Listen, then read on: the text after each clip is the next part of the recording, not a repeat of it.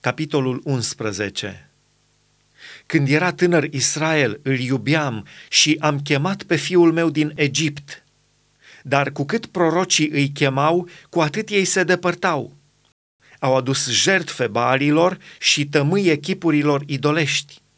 Și totuși eu am învățat pe Efraim să meargă și l-am ridicat în brațe, dar n-au văzut că eu îi vindecam i-am tras cu legături omenești, cu funii de dragoste, am fost pentru ei ca cel ce le ridică jugul de lângă gură.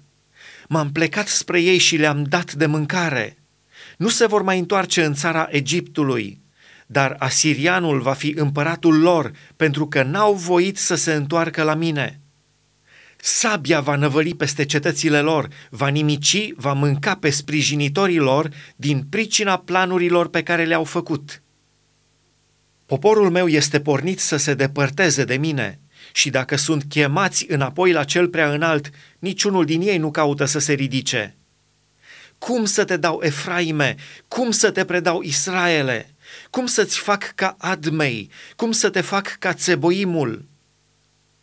Mi se zbate inima în mine și tot lăuntrul mi se mișcă de milă. Nu voi lucra după mânia mea aprinsă, nu voi mai nimici pe Efraim căci eu sunt Dumnezeu, nu un om. Eu sunt Sfântul în mijlocul tău și nu voi veni să prăpădesc.